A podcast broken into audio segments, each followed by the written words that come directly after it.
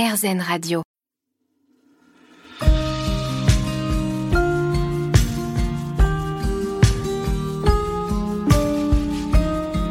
La Dame de cœur. Avec Natacha Saint-Pierre. Sur RZN Radio. Bonjour à tous, bienvenue sur RZN Radio. La santé, le fonctionnement du corps, c'est une spécialité du docteur Dalu. Ça vous a toujours intéressé tout ça?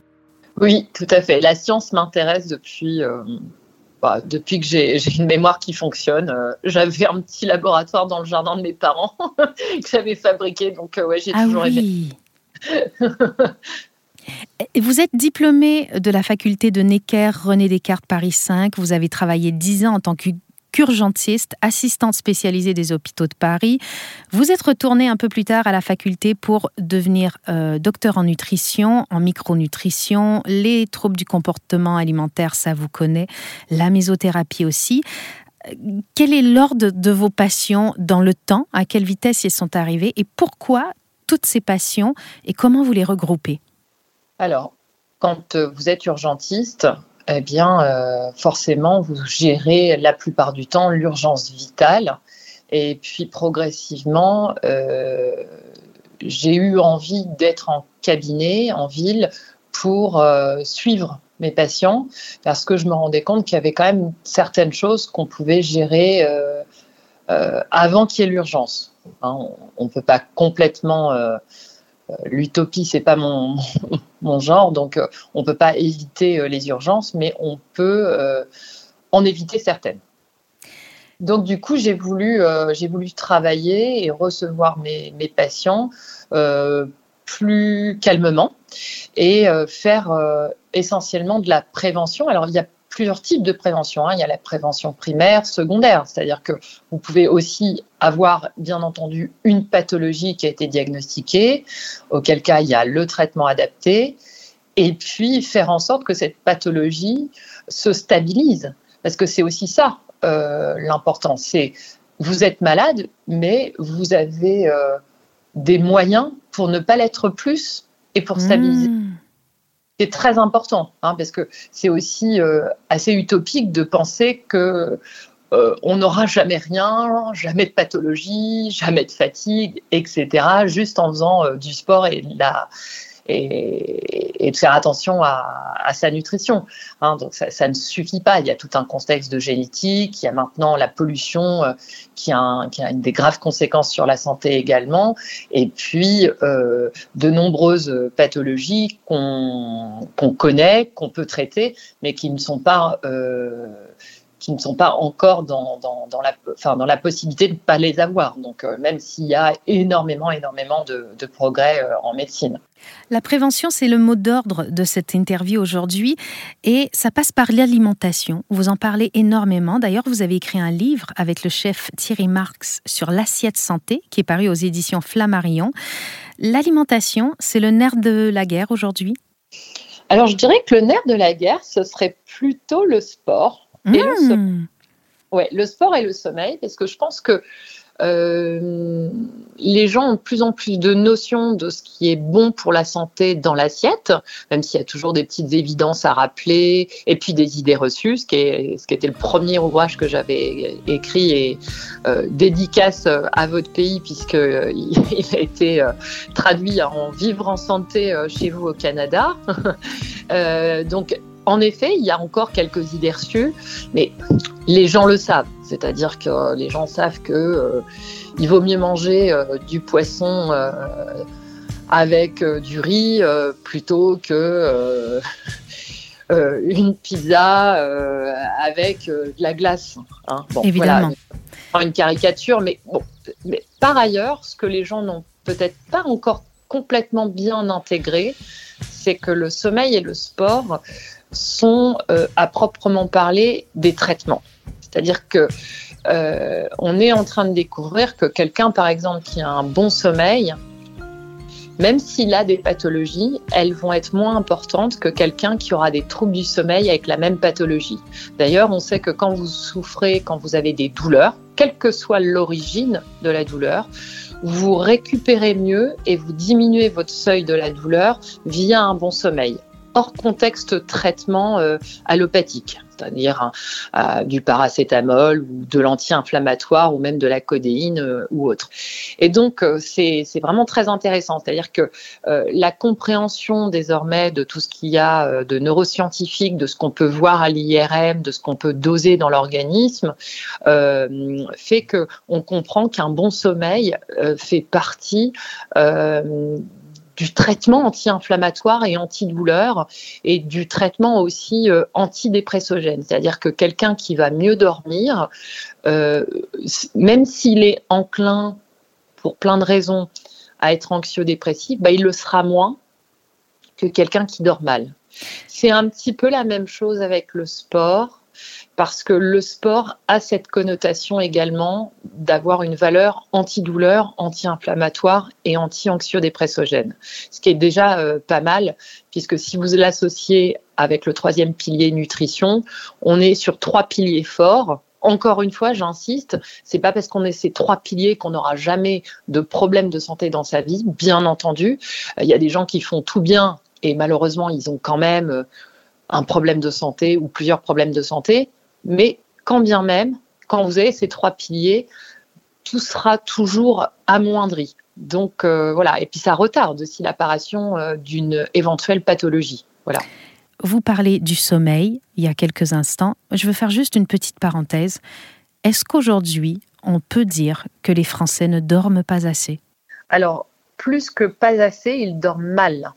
Parce que vous pouvez euh, avoir euh, un petit sommeil, être petit dormeur et bien dormir. Ce qui compte, c'est la définition de ce qu'est un bon sommeil. Un bon sommeil, c'est un sommeil où vous vous allongez dans votre lit ou dans votre canapé, là où vous avez l'habitude de dormir, vous vous endormez facilement et vous vous réveillez le matin, vous n'avez pratiquement pas besoin du réveil et vous êtes en forme. Vous vous dites, bon, je resterai bien un petit peu au lit, mais mmh. ça va, je suis en forme. Et ça, c'est la définition d'un bon sommeil, que vous soyez petit ou grand dormeur. Maintenant, le français dort moins, c'est une réalité, donc oui, en réponse à votre question, et le français dort moins bien. Et, et le, le, problème aussi, c'est que c'est également le cas pour les enfants et les adolescents. Donc ça devient un, un vrai problème. D'ailleurs, 60% euh, des consultations chez le médecin de famille, chez le médecin généraliste, le médecin traitant, c'est la hein, euh, voilà. Euh, il y a plusieurs Est-ce que, je, vous interromps, est-ce que chez les enfants, nous avons cette même notion de petit et de grand dormeur ou est-ce que cette notion ne s'applique qu'à l'adulte? Est-ce qu'il y a un âge, un minimum de sommeil requis chez un enfant? Alors, l'enfant qui est en pleine croissance a besoin de plus d'heures de sommeil qu'un adulte. Cependant, on sait euh, qu'il y a des enfants qui, par exemple, euh, vont avoir des siestes euh, plus courtes, vont peut-être avoir moins besoin de siestes que d'autres, vont pouvoir être en forme en se couchant un peu plus tard, euh, alors qu'ils vont se lever euh, à la même heure, par exemple, pour euh, être déposés en crèche ou bien aller à l'école. Donc, il y a quand même un programme génétique qu'on a découvert en 2017 avec le prix Nobel de médecine qui s'appelle The Clock Protein, c'est-à-dire qu'on a découvert qu'il y avait une horloge biologique interne euh, dans toutes les cellules de votre corps. On est comme un peu un ordinateur avec un logiciel génétique, voilà. Et on est en train de faire d'autres découvertes et voir que l'enfant a euh, aussi sa propre bien sûr personnalité, mais personnalité euh, par rapport au sommeil. Euh, donc euh, c'est vrai que c'est important aussi de, respecter le rythme du sommeil de son enfant. Si on a remarqué que finalement tout se passe bien, mais qu'il a plutôt l'habitude de se coucher un petit peu plus tard que la moyenne, eh bien voilà, on change pas une équipe qui gagne. Un enfant qui, se porte bien à l'école, euh, qui a un bon mode de vie social, euh, qui pleure normalement, qui est en bonne santé et qui souche un petit peu plus tard, bon, bah, c'est sûrement que ce sera un petit dormeur. Euh, par ailleurs, ce qu'on sait aussi, c'est que le, début de, enfin, l'horaire de début de, l'école est pas complètement adapté. Il y a des neuroscientifiques, des neurologues qui ont travaillé et qui ont euh, euh découvert que l'enfant euh, n'est pas vraiment du matin en fait. Hein. Il aurait besoin, euh, alors c'est un petit peu plus vrai chez l'adolescent, mais il aurait besoin de, de débuter l'école plus tard parce que le lever à 6 heures ou 7 heures c'est beaucoup trop tôt. il n'a pas encore fini sa nuit. Bien sûr, là, on parle en général dans 90% des cas. Et d'ailleurs, il y a certains États aux États-Unis qui ont suivi ces études et qui ont euh, changé l'horaire de début d'école. Et on a vu que euh, pour certains enfants, c'était vraiment probant sur euh, la concentration, la mémorisation et donc du coup les résultats scolaires et le calme euh, euh, ressenti dans certaines classes. donc c'est quelque chose d'intéressant et ils ont suivi aussi ces études-là. Enfin, les résultats de ces études, ils les ont appliqués également en Australie et c'est plutôt probant. Les hormones, notre assiette, est-ce que c'est tout pareil pour les hommes et les femmes ou pas? Alors, on a tous les mêmes hormones, mais en effet, nos, seuils euh, dans l'organisme sont à euh, des niveaux différents en fonction de l'âge et en fonction en effet du, sexe. Donc les femmes produisent de la testostérone euh, comme les hommes Également, comme de la DHEA, de la pregnénolone, comme les hommes, simplement, euh, l'homme a un fonctionnement différent, bien entendu, de par euh, euh, même les organes hein, qui sont différents. la femme a des ovaires, l'homme a des testicules et une prostate. Voilà. mais on a tous les mêmes hormones et on a tous le même fonctionnement hormonal qui est un, cercle vertueux, c'est-à-dire qu'il y a une commande cérébrale parce qu'il y a, alors le grand public connaît très bien la glande thyroïde qui est à peu près au niveau du mmh. cou chez l'homme, euh, chez, la femme et chez l'enfant et chez le, bébé. Hein. Euh, simplement, euh, il y a des, genres de thyroïdes dans le cerveau, l'hypophyse, l'hypothalamus, la glande pinéale. Voilà, il y a d'autres glandes dans le cerveau qui sont en fait les commandes. Donc après, ça arrive, il y a des messages hormonaux qui arrivent donc au niveau de la thyroïde et puis au niveau de la thyroïde, il y a d'autres messages qui arrivent et qui vont dans les glandes mammaires, que ce soit chez l'homme ou chez la femme. Et puis ça va aussi euh, dans la glande pancréas. Là, pour le coup, euh, euh, il y en a, il y a un pancréas chez l'homme et chez la femme. ça donne des messages également dans des petites glandes qu'il y a tout le long de l'intestin. Et puis au niveau des, des glandes sexuelles. Et puis rebolote, ça remonte au cerveau, etc. Et donc ça, c'est en continu et ça change en effet. c'est en rapport avec la croissance. Ça peut être aussi en rapport avec la grossesse, bien entendu. La ménopause. La ménopause, on parle d'andropause aussi euh, chez l'homme, puisque les taux hormonaux varient aussi à certains euh, paliers de la vie. Euh, Mais ce qui nous dérange le plus, c'est quand tout ça est débalancé. Et, euh, mhm. comment Et parce que je ne vais pas le cacher aux auditeurs, j'ai eu la chance d'être euh, traitée, je suis encore traitée par le docteur Alexandra Dalu. C'est comme ça d'ailleurs que j'ai décidé de vous interviewer, puisque vous avez fait de la magie pour moi, vous avez rebalancé euh, mes hormones. Mais comment on sait qu'on est débalancé?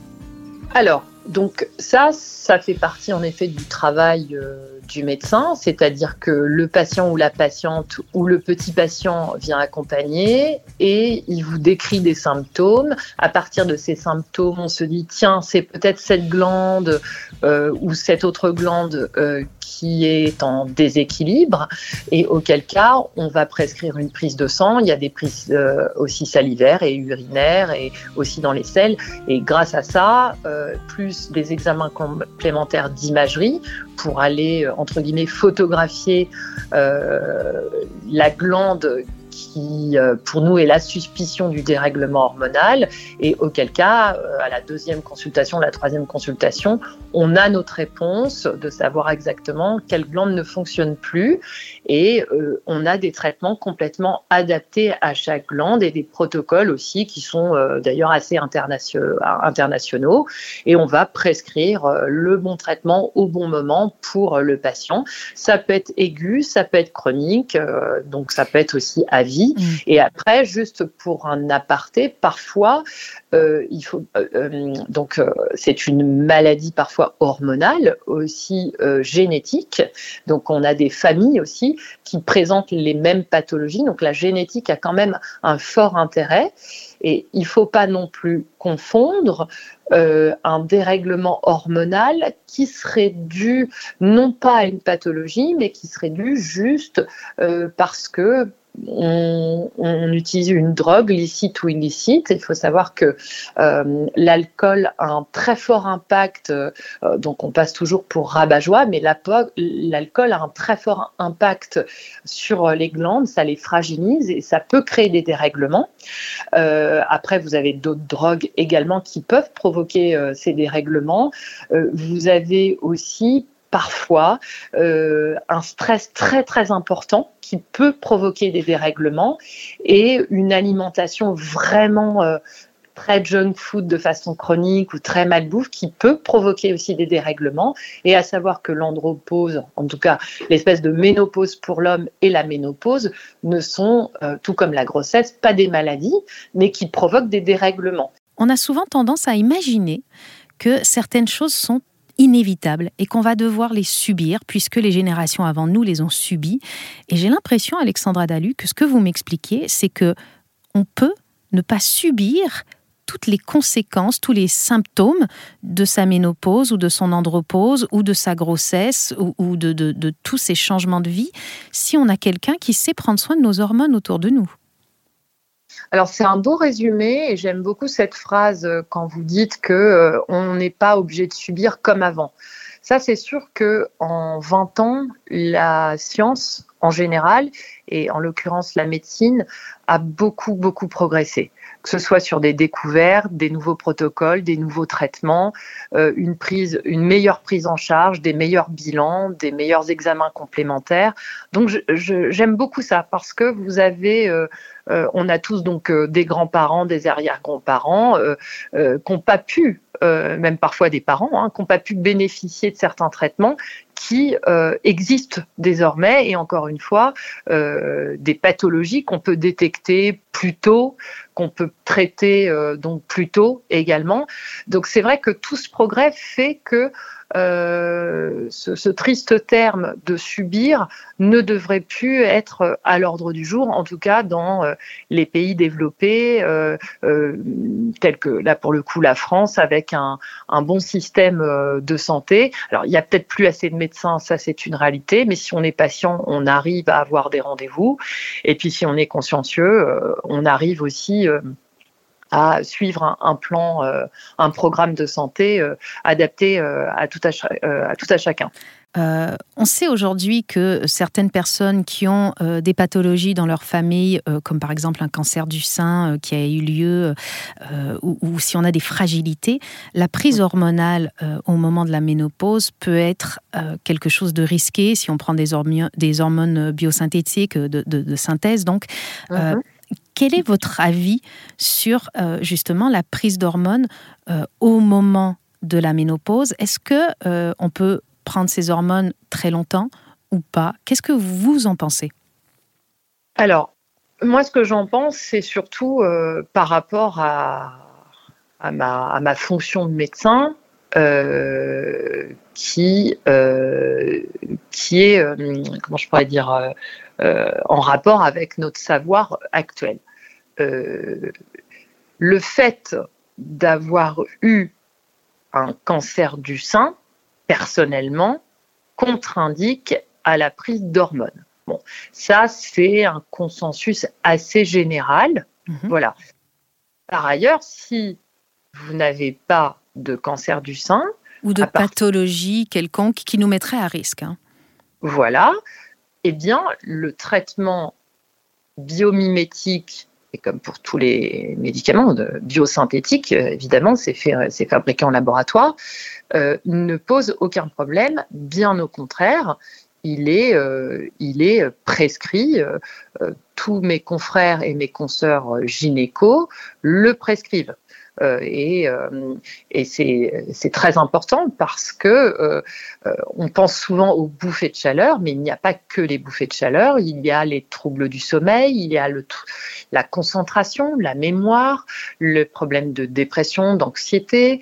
après, il y a physiquement la peau, les cheveux, les ongles, la musculature, l'ossature. Hein. On sait que c'est très important pour garder une bonne minéralisation osseuse, mais il y a aussi les conséquences euh, d'incontinence urinaire. Alors ça, c'est tout simple, c'est parce que le muscle de la vessie, le détrusor, est œstrogénodépendant. Donc, euh, euh, pour, pour pallier à ça, d'ailleurs, on, peut mettre des, petites gélules intravaginales d'œstrogène, en plus de consulter son, son urologue.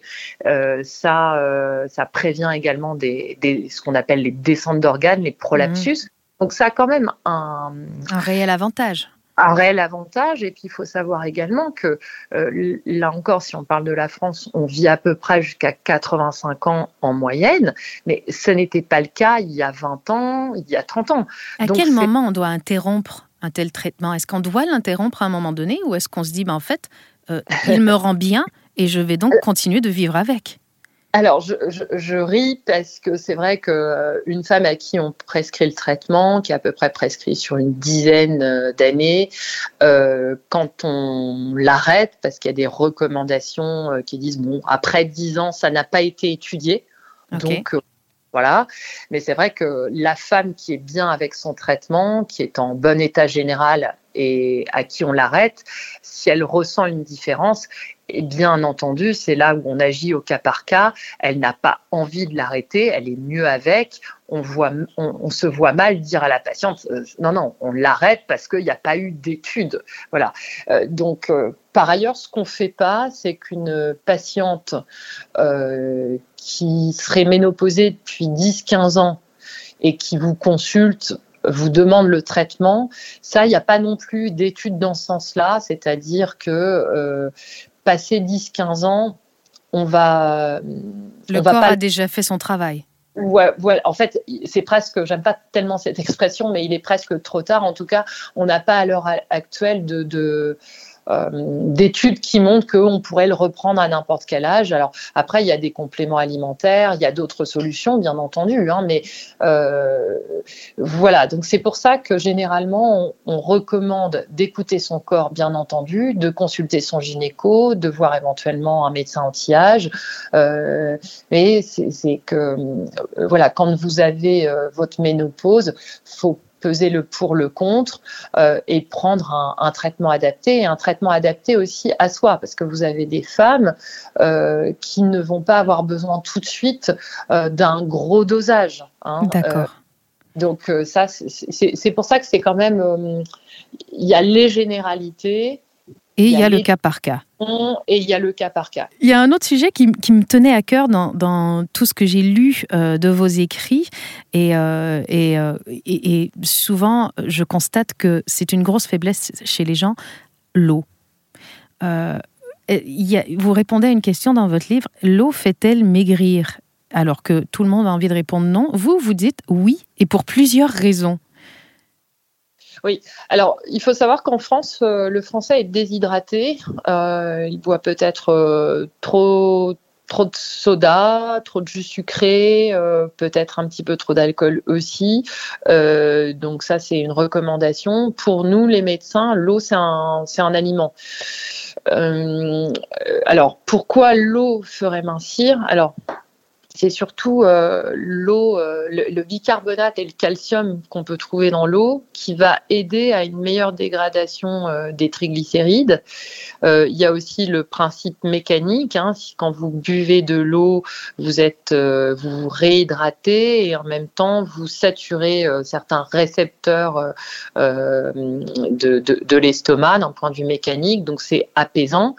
si vous vous sentez apaisé, bah, vous n'êtes pas sur une tendance au grignotage l'œsophage. le fait aussi de, boire de l'eau améliore la digestion. Si vous avez une bonne digestion, c'est que vous avez un intestin en bonne santé. Et si vous avez un intestin en bonne santé, vous avez plus de sérotonine.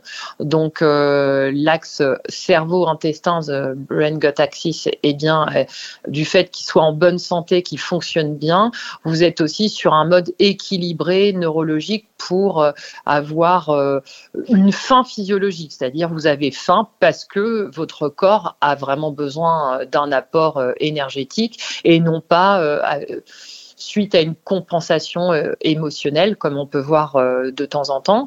on sait aussi que boire de l'eau, par exemple pendant le repas, ça va ça va euh, ramollir aussi le bol alimentaire. Donc, euh, hmm. euh, donc ça, permet d'améliorer aussi la digestion. la première digestion hein, sur l'œsophage, l'estomac. donc l'eau est très très intéressante et puis ça va aussi contribuer à euh, diminuer son état de fatigue. Euh, c'est important de savoir que, par exemple, euh, vous avez des enfants qui sont fatigués juste parce qu'ils ne boivent pas assez d'eau. L'eau va vraiment améliorer son état de fatigue. Il faut s'habituer par exemple, quand on baille, à boire un grand verre d'eau. Il faut s'habituer à boire de l'eau euh, au réveil euh, après euh, s'être fait un petit rinçage de bouche. il faut s'habituer à vraiment boire de 8h à 20h. C'est quoi la quantité d'eau? Est-ce qu'elle est en fonction de notre taille, de notre poids, ou est-ce que cette recommandation de 2 litres par, par personne par jour, elle est bonne?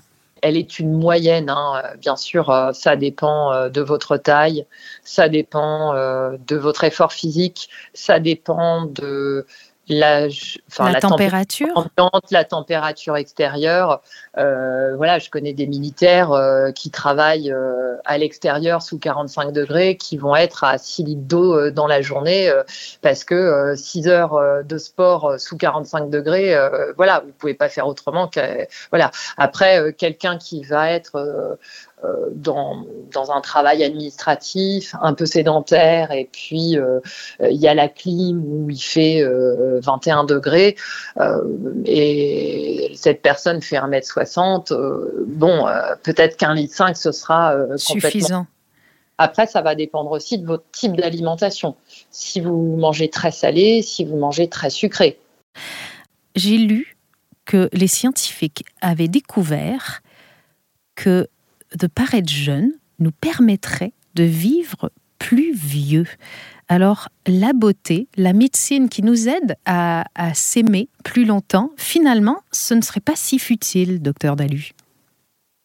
Exactement. Bah, de toute façon, quand vous étudiez euh, l'histoire de la médecine, euh, vous, vous, rendez vite compte que euh, la beauté plastique eh bien, existe depuis longtemps, puisque les Égyptiens avait déjà euh, des petites chirurgies euh, pour le nez, pour les yeux, euh, concoctait déjà des, crèmes de beauté, que ce soit pour l'homme ou pour la femme. le maquillage est retrouvé dans quasiment toutes, les, toutes les cultures et, toutes les nations.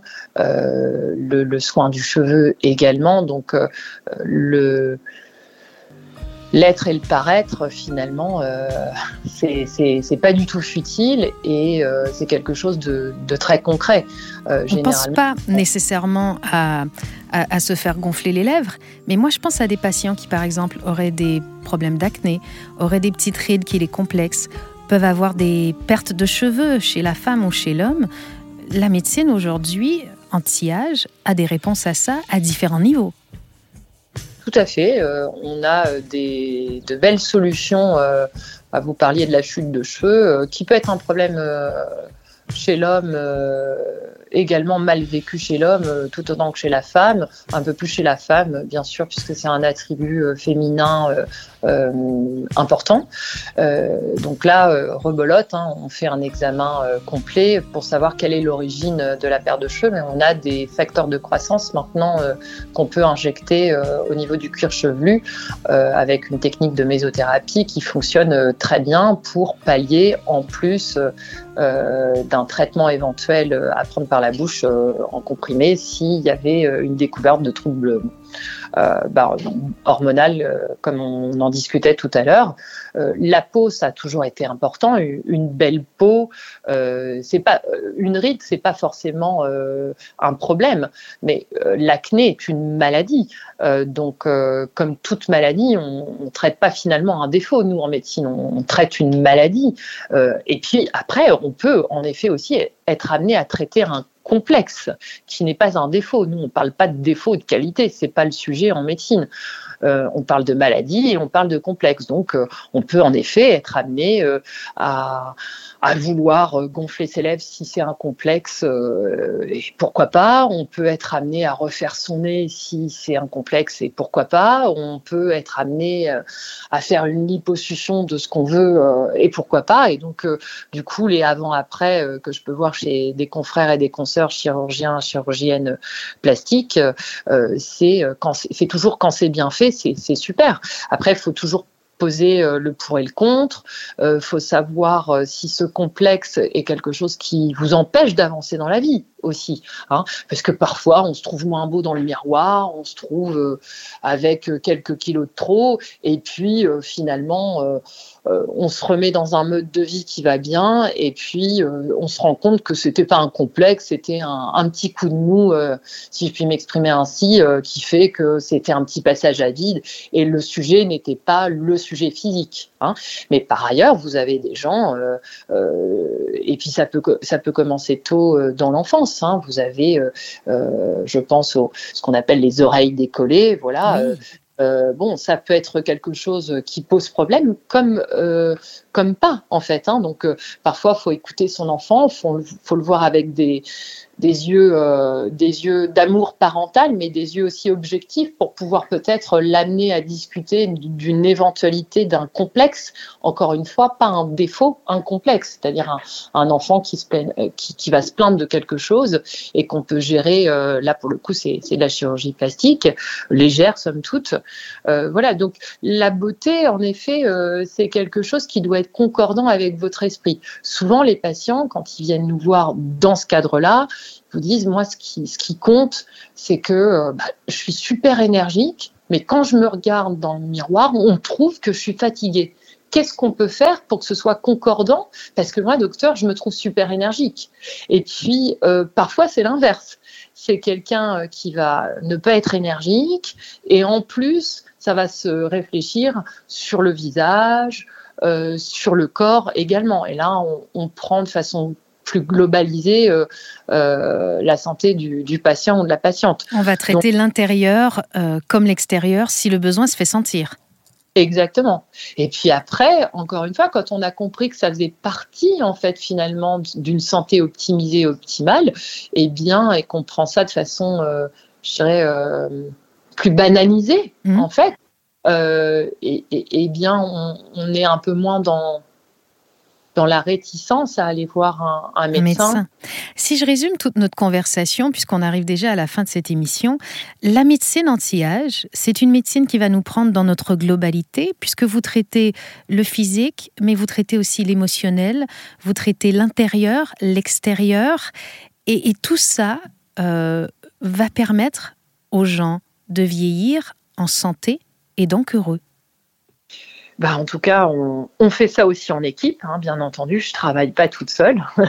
Chacun a sa spécialité et puis euh, on a souvent besoin euh, de, ses, de ses confrères et de ses collègues, parfois aussi en paramédical. C'est intéressant de travailler toujours en équipe pour mieux travailler. Et puis, euh, le bonheur, c'est c'est un vaste sujet, je pense. Vaste sujet, mais j'allais vous demander, pour, pour, les gens qui nous écoutent, à quel âge on a envie, on a besoin de consulter un médecin spécialisé dans la médecine anti-âge. Est-ce que ça a un rapport aux pathologies qu'on porte ou qu'on ne porte pas?